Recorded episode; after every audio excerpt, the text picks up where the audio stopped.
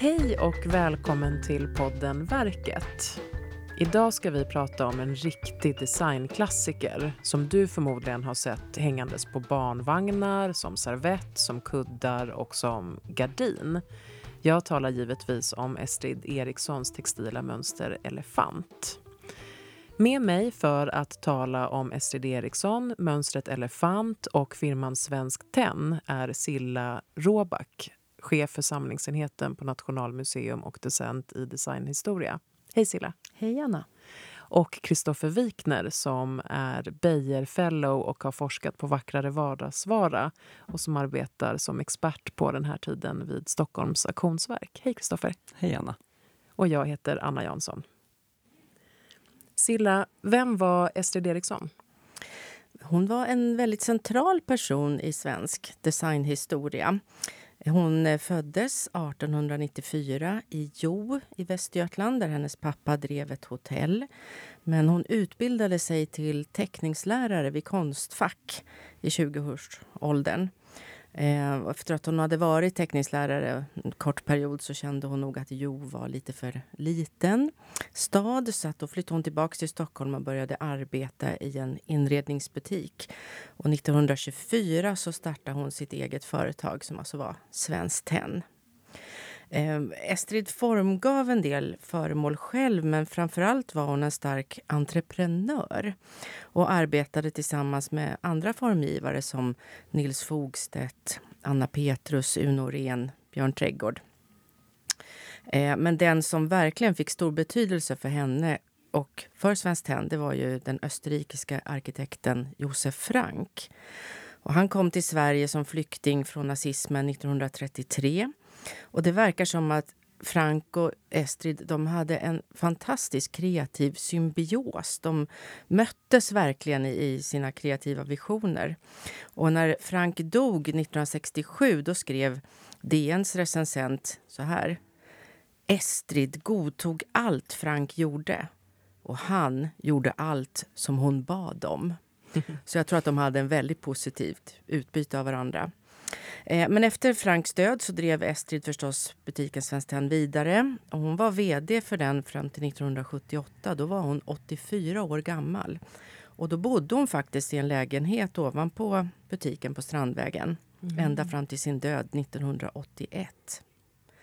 Men hon har faktiskt inte bara varit viktig genom den här butiken Svenskt Tenn. Hon startade också en stiftelse 1975 som heter Estrid Erikssons stiftelse och som än idag delar ut bidrag till studenter och konsthantverkare eh, och inom då fältet konsthantverk och design. Och hon tyckte att det var väldigt viktigt att resa. Så den här stiftelsen delar ofta ut resebidrag för att stödja då studenter vid studieresor. Och själv så levde hon efter devisen The world is a book and he who stays at home reads only one page. Och det är ett citat man kan läsa på eh, underlägg som de säljer på Svenskt Tenn idag. Kristoffer, kan inte du berätta lite mer om just eh, Svenskt Tenn, hur det startade? Ja, firman Svenskt Tenn grundades 1924 och det här kunde då Estrid starta eftersom hon hade fått ett arv efter sin far som gick bort på, på våren där. Eh, och det började i ganska liten skala egentligen. Butiken låg inte där den ligger idag utan det började vid Smålandsgatan 40, eh, vilket är en fastighet som då låg bakom NK som tyvärr inte finns kvar idag. Och den här butiken, det var egentligen som, som namnet säger, det var en specialbutik för tänder här, så det har ju inte samma uppsjö av produkter som den är förknippad med idag. Så att ursprungligen så ställde man ut ungefär 300 föremål och själva butiken i sig, det var ju en sevärdhet det också, för att då hade man anlitat eh, den unge arkitekten Uno Ren till att rita den inredningen. Och det här följdes egentligen av framgångar direkt. Man fick ju lovord av pressen eh, för det man gjorde. Och eh, man fick även en ganska köpstark kundkrets redan från början. Mm. Så att bland mm. annat kronprins Gustav Adolf var en av de här tidiga kunderna. Och man ställde även ut väldigt tidigt. 24 öppnade man och redan 1925 så gör man ju succé på världsutställningen i Paris. Och framgångar föder, föder framgångar. Eh, man får ju fler inbjudningar så att man är med även i New York 1927, bland annat.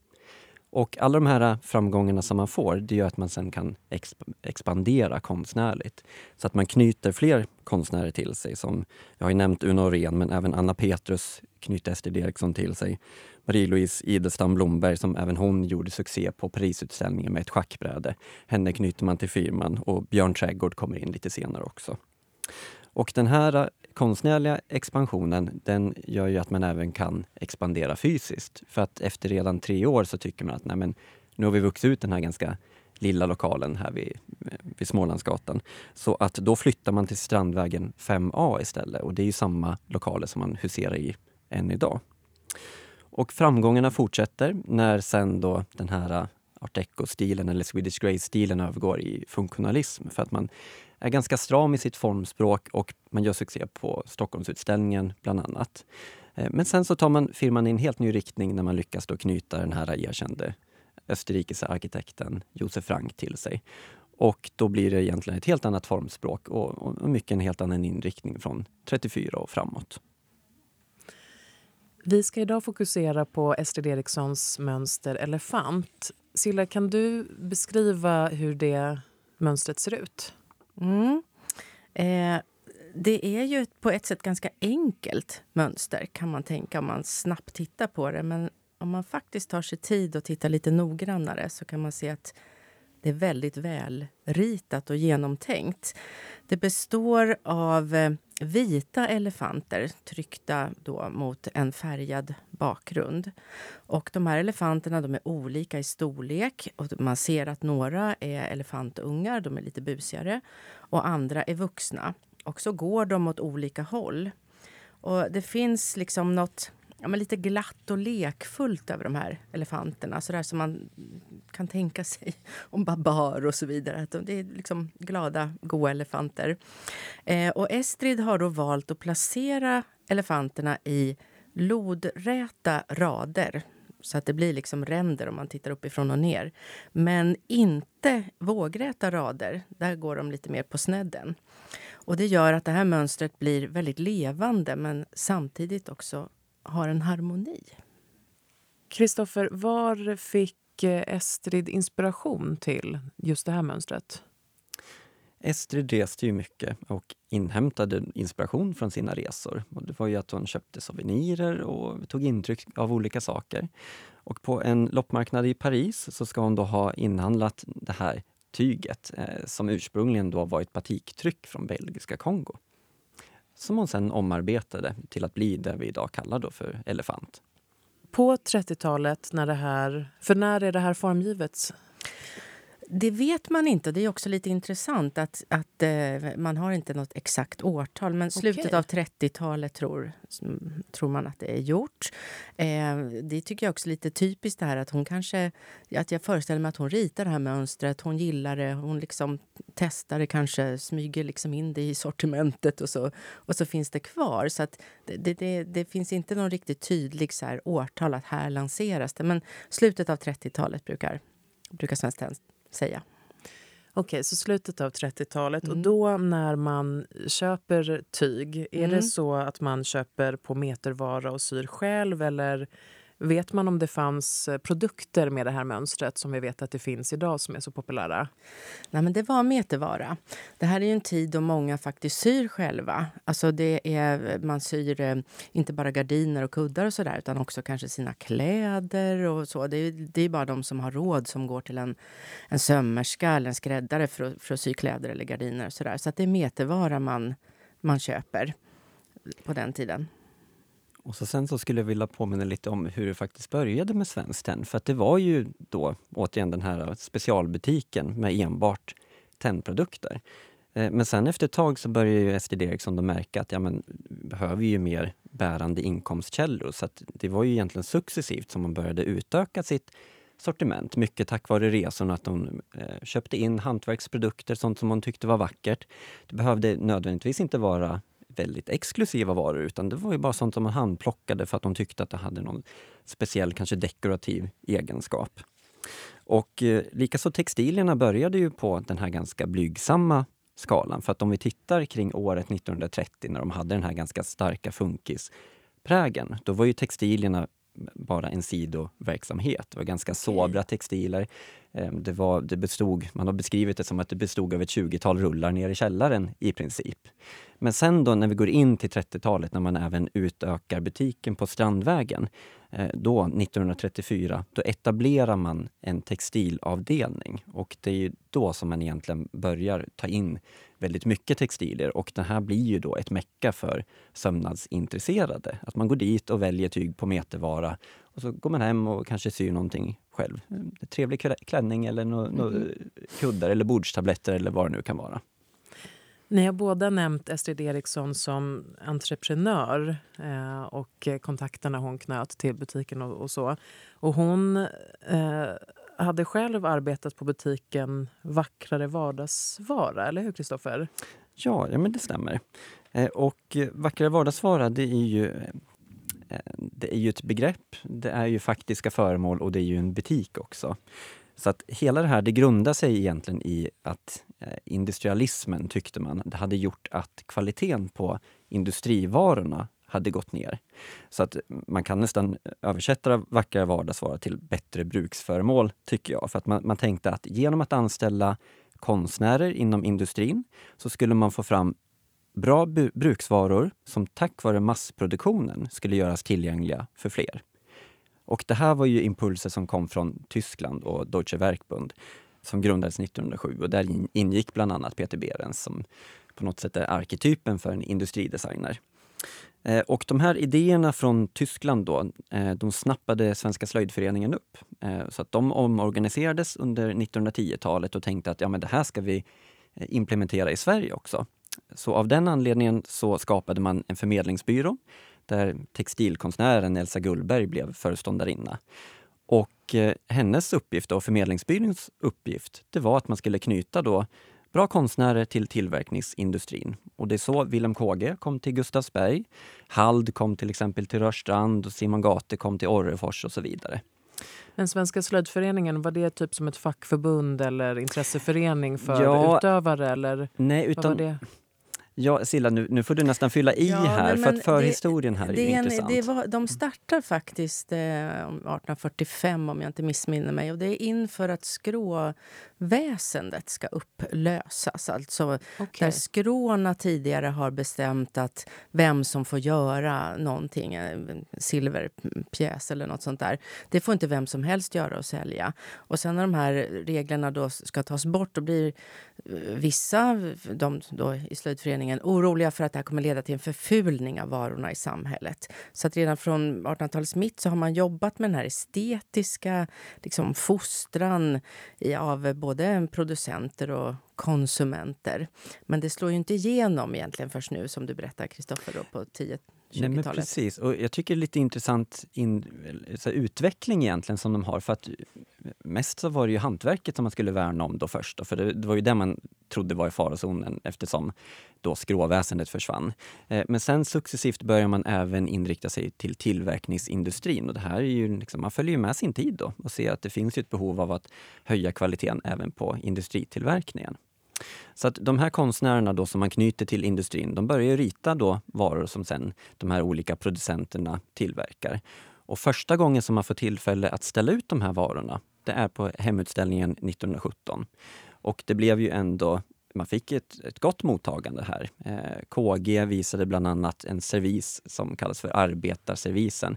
För grundtanken med de här varorna, det var ju att det var ju arbetarklassen som, som skulle köpa de här. Eh, gjorde de det? Nej, det gjorde de ju faktiskt inte. Eh, det blev ju för dyrt, tyvärr. Mm. Eh, och de här varorna, de var ändå... De, de var ganska återhållsamma, sobra eh, och samtidigt dyra. Och det ville inte arbetarklassen ha. När de köpte någonting, då ville ju att det skulle vara snyggt och lite pråligt kanske. Så att i själva verket så var det eh, en kanske inte en elit, men det var väl bemedlad... Jo, det tror jag. Ja, man kan säga. medelklass åtminstone. Så, ja, och välbildad och ja. arkitekterna själva. Och, jo, men det var ja. det absolut. Jo, men det var det. Ja. Så, så att det blev egentligen varor som, som eliten köpte. Mm. Eh, det här. Så att man, man missade lite grann målet då med eh, målgruppen. Mm. Eh, men däremot så, så, fick man ju faktiskt fram varor som idag är moderna klassiker, skulle jag vilja säga. Och det är de som så att säga stilmässigt kallas för vackrare vardagsvara? Ja, precis, det stämmer. Eh, så att de här varorna då som man specifikt tog fram med de konstnärerna, det kallades vackrare vardagsvara. Mm. Eh, och det fanns ju ett problem för allmänheten att hitta de här varorna. För att butikerna som sålde, de kanske inte hade ett fulltaligt sortiment och det gjorde att folk inte köpte för att de ville ju ha en hel servis till exempel. Så slutade det med att man riade ut vissa varor och sånt där. Så det fanns ju ett problem med att nå ut, tyckte slöjdföreningen. Och då var det lite tursamt. Det var en firma som hette Wikman och Wiklund som ville ge sig in på den här marknaden med bosättningsartiklar som man kallade det. Så att först gjorde man ett försök själv men man hittade inte rätt kompetens. Så då vände man sig till förmedlingsbyrån och frågade om hjälp. Och då tillsatte de Elsa Gullberg som konsulent, som det då hette, eh, så att hon fick egentligen kontroll över den här satsningen. Så småningom så döpte man då den här butiken till Vackrare vardagsvara. Och Eh, slöjdföreningens kontroll över den här butiken, det är faktiskt eh, ganska anmärkningsvärt för att man valde vad som skulle säljas i den här butiken. Och då handplockade man ju då sådana här varor som man själv hade varit med och tagit fram. Plus att man tittade lite extra på andra producenter och letade efter varor som man tyckte stämde överens med den här formen som man själv förespråkade. Man såg till att butiksinredningen, det var deras arkitekter som gjorde den. Och likaså utformade man även reklamblad och liknande. Så att det var liksom ett helhetskoncept då som, som Slöjdföreningen och för, Förmedlingsbyrån erbjöd den här butiken. Och här jobbade alltså Estrid innan hon själv startade sin egen firma? Ja, precis. Så att butiken, eh, många tror att det här är en butik som öppnade direkt på Strandvägen. Så var faktiskt inte fallet, utan den första butiken öppnade på Fleminggatan. Sen så gick det väldigt bra, då kunde man expandera och då öppnar man Strandvägen-butiken. Och det är här då som Ester Eriksson under en period är verksam eh, och arbetar i butiken. Man, man brukar beskriva att hon, hennes uppgifter var till viss del att skapa en god stämning i, i butiken och dekorera och liknande. Eh, men hon var även involverad i utställningsverksamheten. Det finns jättefina bilder bevarade när hon eh, står poserande framför en utställning på Bygg och Bo till exempel. Där hon har eh, arrangerat hela utställningen och det uppskattas av pressen. Jag tror att det var det som var hennes eh, klo, eller vad man ska säga, hennes unika egenskap. Det var just det där att kunna arrangera saker så det blev extraordinärt snyggt. Hon kunde liksom eh, om jag har tre prylar och ställer ihop dem på ett bord och ser det stökigt ut. Men om hon hade tre prylar och ställde upp dem då såg det så där ut som ett stilleben. Liksom. Att hon, hon hade en enorm förmåga att sätta samman olika former och material och mönster. Ja, men jag håller med. Och så sen en annan egenskap som, som hon verkligen hade, det var att hon kunde sätta fingret på på trender egentligen. Ja. Eller snarare, hon, mm. kunde, hon kunde skapa trender. Mm. Eh, och det var ju även här i den här uh, Vackra vardagsvara-butiken då som hon fick kontakt med bröderna Fogstedt. För att Tennet vid den här tiden, det var egentligen, eh, det var inte helt stendött, men det var inte alls så populärt som det blir senare under 20-talet. Utan första världskriget hade egentligen gjort så att tennproduktionen hade gått ner totalt. Sen så började man eh, göra vissa försök att återuppta en konstnärlig tennproduktion. Och eh, bland annat då Vackra vardagsvara var de första som satsade på det här då, återigen. Och då var det Nils och Tage Fogstedt som gjorde en kollektion med tennföremål som man sen Eh, visade i butiken och lite senare på, på utställningar också i Stockholm. Och det jag tycker är lite intressant är ju att det faktiskt redan här i butiken som Ester Eriksson själv debuterar som form, formgivare. För att redan 1923, alltså året innan som hon öppnar firma Svenskt Tenn, då har hon gjort debut med sina första egna tennalster. Jaha, så Estrid Eriksson formgav också produkter för Vackrare vardagsvara? Ja, men precis. Och det här var ju väldigt tidigt i hennes karriär så att vissa av föremålen formgav hon tillsammans med Nils Fogstedt. Eh, men ett av de föremål som jag vet som hon formgav själv, det var bland annat en, en bordslampa. Och den här uppskattades i samtidens press och visades på bild till och med. Och eh, den här bordslampan den hade en eh, liten speciell utformning för att även skärmen var utförd i tenn. Så hade man perforerat ett mönster så att det blev ett vackert sken och så blev det eh, ett motiv av eh, stjärnbilder. Silla, vad kan man säga om den här tiden som Estrid Eriksson verkade i? Vad, hur såg det ut liksom generellt tänker jag, i Stockholm vad gäller design och, och konsthantverk och, och trender? Mm, du menar på 20-talet här? Ja, 20-30-talet. Ja, mm. det är ju en, ja, dels är det en period som är ganska omtumlande, tror jag. Det här är ju en tid då, då eh, mycket, mycket förändras i samhället. Det är efter första världskriget. Och det har varit pandemin, spanska sjukan som många unga personer har avlidit i och så. Eh, samtidigt så finns det väldigt mycket positivt, tycker de flesta idag i alla fall. Till exempel allmän rösträtt 1921 och även kvinnorna får rösta och samma år blir de gifta kvinnorna även myndiga, vilket de inte var tidigare. Eh, och kvinnorna börjar ta plats i samhället på ett nytt sätt som de inte har gjort förut. Eh, dels så börjar lite ja, mer medelklassens kvinnor eller döttrar börja yrkesarbeta vilket gör att de går ut på stan själva utan ett förkläde och sådär.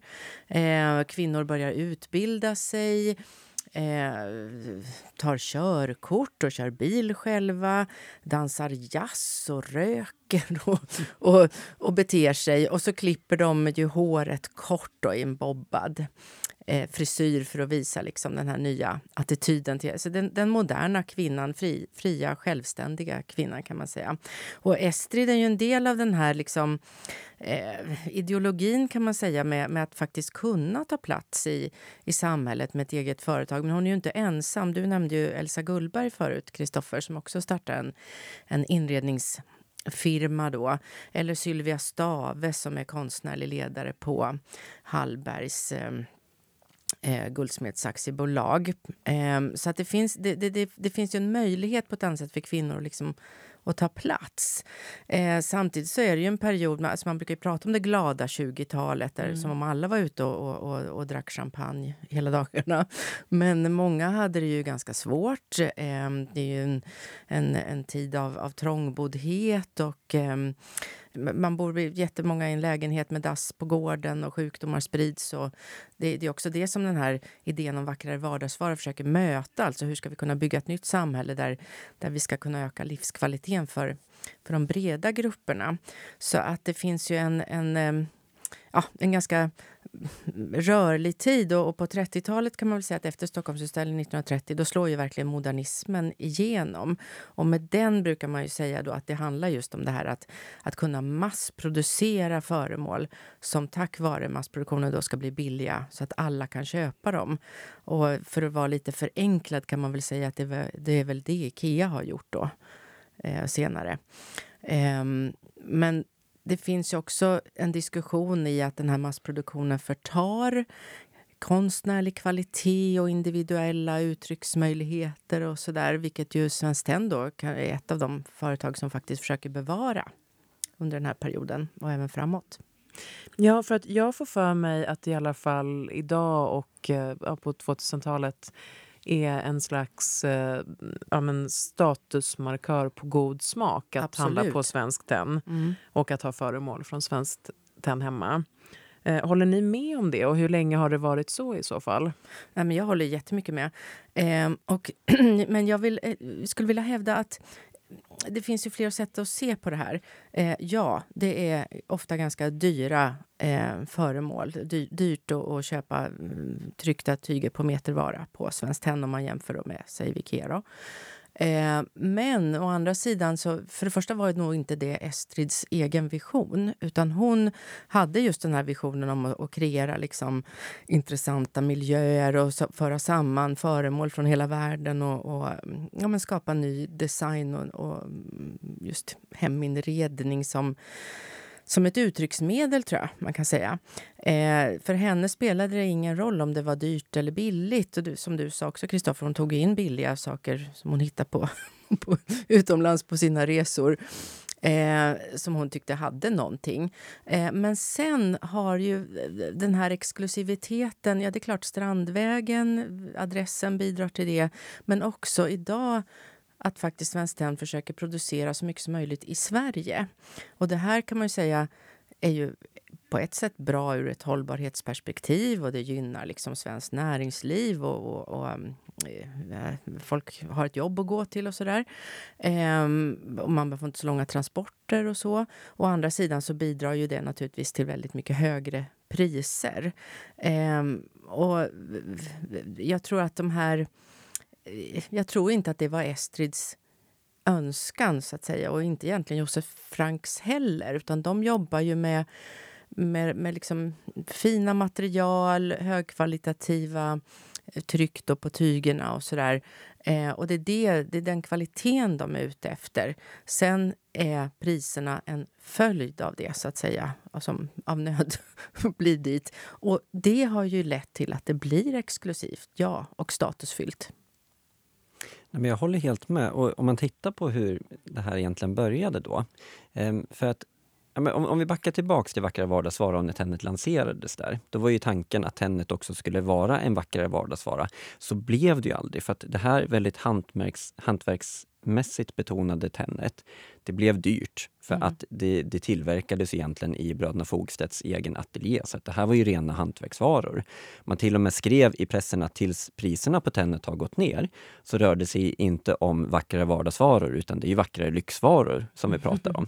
Men man tänkte väl att det skulle bli billigt? Alltså ja. det ska vara så här ett alternativ till silverkannor och sånt Ja, men precis. Man, så man tänkte det. Och det är egentligen det som händer sen när STD Eriksson börjar. För att i, när, när de slår upp butiken då blir det ett stort uppslag. Jag tror att det är SvD som, eh, som pratar om det.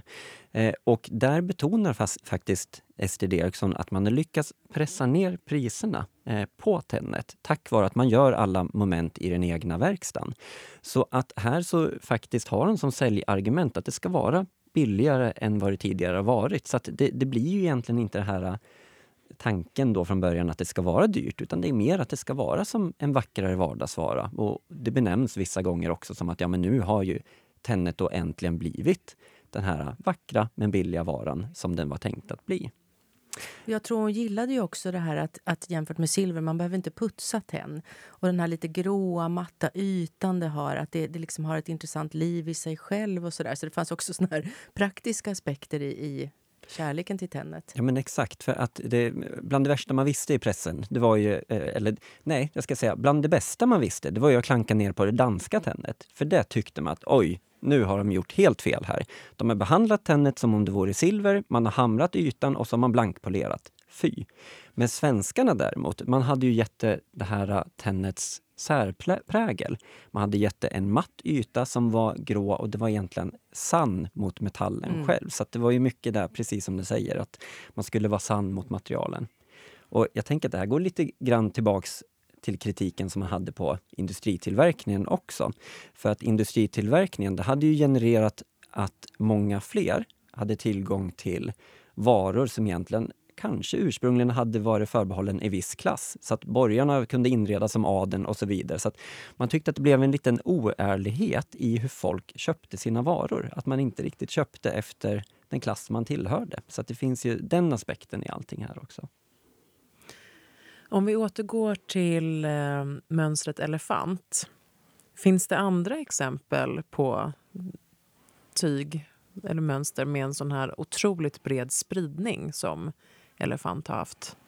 Ja, absolut. Men just idag är ju, är ju kanske elefant det som man tänker på, väl, alltså många verkligen känner igen. Men på, på eh, 60-talet så var det, och 70-talet var tryckta textiler en jättestor eh, grej i Sverige, i svensk inredning. Man tänkte ju också att det skulle vara billigt att köpa tryckta tyger och så skulle man kunna liksom kasta det här i princip över en, en gammal noppig soffa och då slipper man byta, byta möbler. Det var ett sätt att spara pengar och ja, hållbart var det ju också då.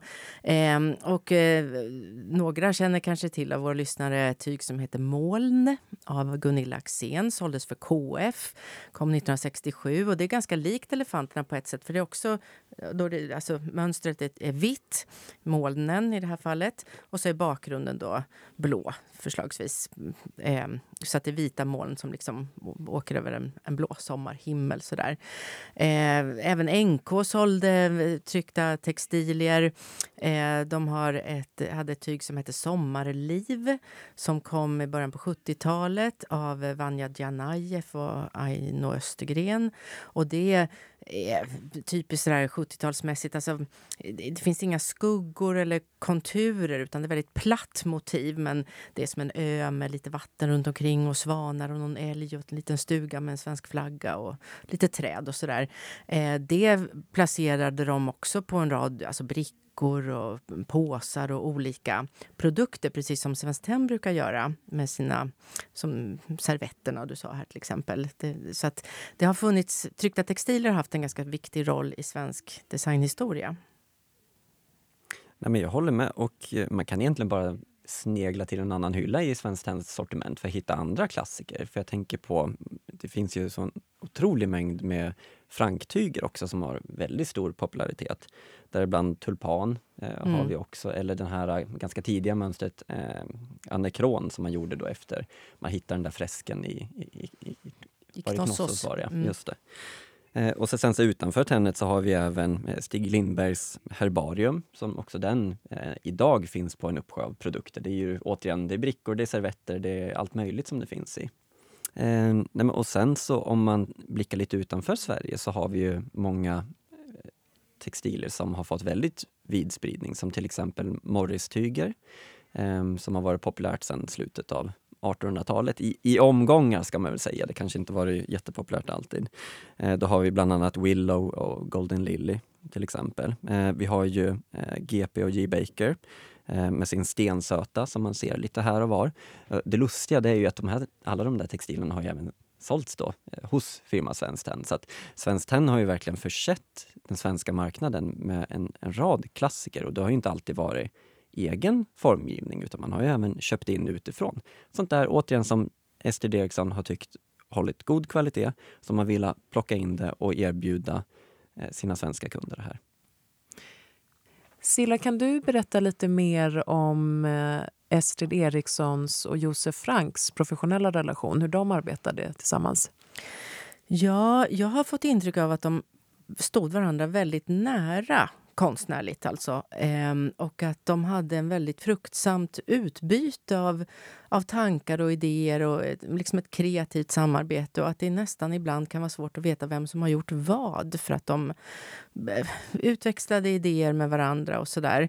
Och det känns ju som att efter att Josef Frank kom till butiken då 1933 så eh, som du var inne på, Kristoffer, så ändrar sig nästan uttrycket lite grann. Det blir mera blommigt, kan man väl sammanfatta det med. Eh, det är inte lika stramt och rakt längre. Lite mer kanske internationellt.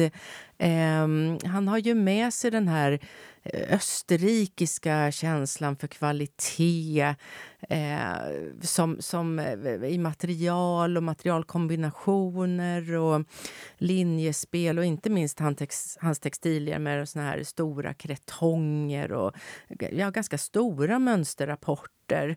Eh, och som ju också han och hon kombinerar på ett vad man kan tycka ibland lite oväntat sätt. De kan ju sätta ihop en menar, massa olika eh, färger och mönster i, i, kuddar i en soffa och det ser liksom ändå jättebra ut. Så att jag, hon, han var nog en väldigt liksom stark formgivare och hon kunde också se hur, hur de här delarna kunde kombineras. Alltså en otroligt god yrkesmässig relation där de hade ett, ett utbyte hela tiden. Och han blir ju den stora formgivaren. Det är ju så att de andra som hon har samarbetat med tidigare, de liksom försvinner ut i kulisserna lite grann. Eh, så att idag är ju Svenskt Tenn i hög grad Estrid och Josef Frank. Det här kanske är en konstig fråga, men eh, det här mönstret elefant kunde man då köpa som metervara. Men vet man någonting om hur, hur Estrid så att säga stylade eh, elefant? Var det liksom kuddar och gardiner? Fanns det idéer om hur, hur hon tyckte att man skulle använda mönstret i sitt hem?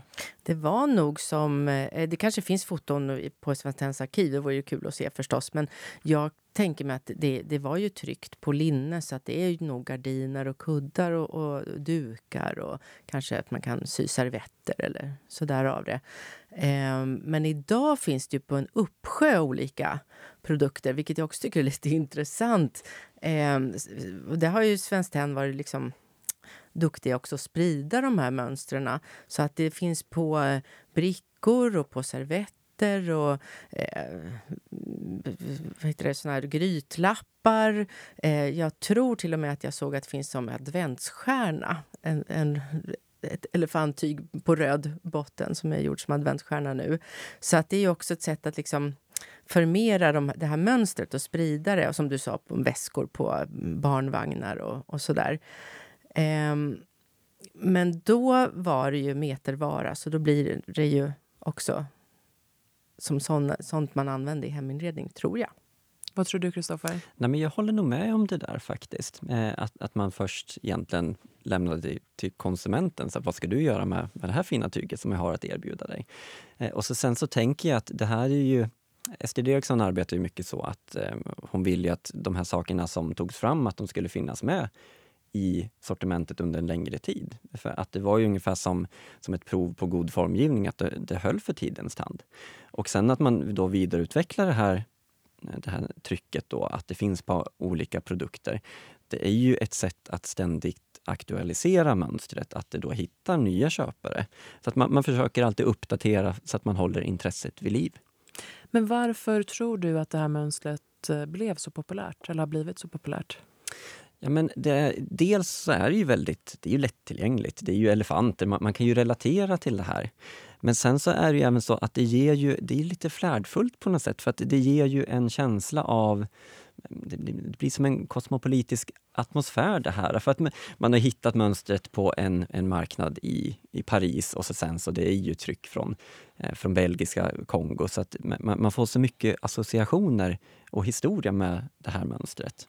Eh, men sen så det du var inne på också, det är ju att de, de tummar inte med kvaliteten. Och det tror jag är väldigt viktigt, att det finns ju kvalitet i de här produkterna som man säljer och att det är svensk tillverkning. Det, det tror jag är en stor del till varför man behåller den här efterfrågan som man faktiskt har. Jag tror också att, att efterfrågan på just elefant har ökat ja, sen millennieskiftet 2000 ungefär. Jag tror att det, för att de här ty, tygerna, som du sa också Kristoffer, att det går ju lite i vågor vad som är med inne och inte. Och min spaning är att det här är ett mönster som är både... Det passar liksom både barn och vuxna. Det är tillräckligt lekfullt för att man ska kunna ha det på barnvagnen då, som en, en, en väska. Eh, och det är tillräckligt stilrent för att det ska funka i en vuxen miljö. Och därför så blir det ju... Man, man, det lyckas möta två behov på, samtidigt. Där kanske mycket produkter för barn då kan man tycka är väldigt liksom, eh, schematiskt formgivna. Och, ja, bilar och, och var, frukter eller vad det nu kan vara. Men eh, mina barn är lite för stora för att jag ska komma ihåg ser ut. Men det här mönstret kan liksom motsvara, det kan bli snyggt i, i inredning också. Och jag kan bara gå till mig själv. När jag fick barn 2000, då sydde jag sån här eh, skydd på, på spjälsängen så att man inte får in en arm eller så där i spjäl, mellan spjälorna. i, med det här elefanttyget i blått då. Och sen när mina barn var för stora för att ligga i spjälsängen då sprätte jag upp det där och gjorde om det till en klänning till min dotter. Så att jag menar, ja, så det har liksom, det, för då har jag tyckt att det var tillräckligt. Det funkar för båda, både som någon sorts inredningsdetalj och som ja, en gullig klänning då. Tack till er, Silla Råback och Kristoffer Wikner. Tack så mycket. Tack. Och tack till er som har lyssnat. Vi återkommer om några veckor igen med ett nytt avsnitt. Du har lyssnat på Verket, en podd om klassiker. Producerad av bildningsmagasinet Anekdot i samarbete med Nationalmuseum och Litteraturbanken. Alla avsnitt samt fler poddar, filmer och essäer hittar du på anekdot.se.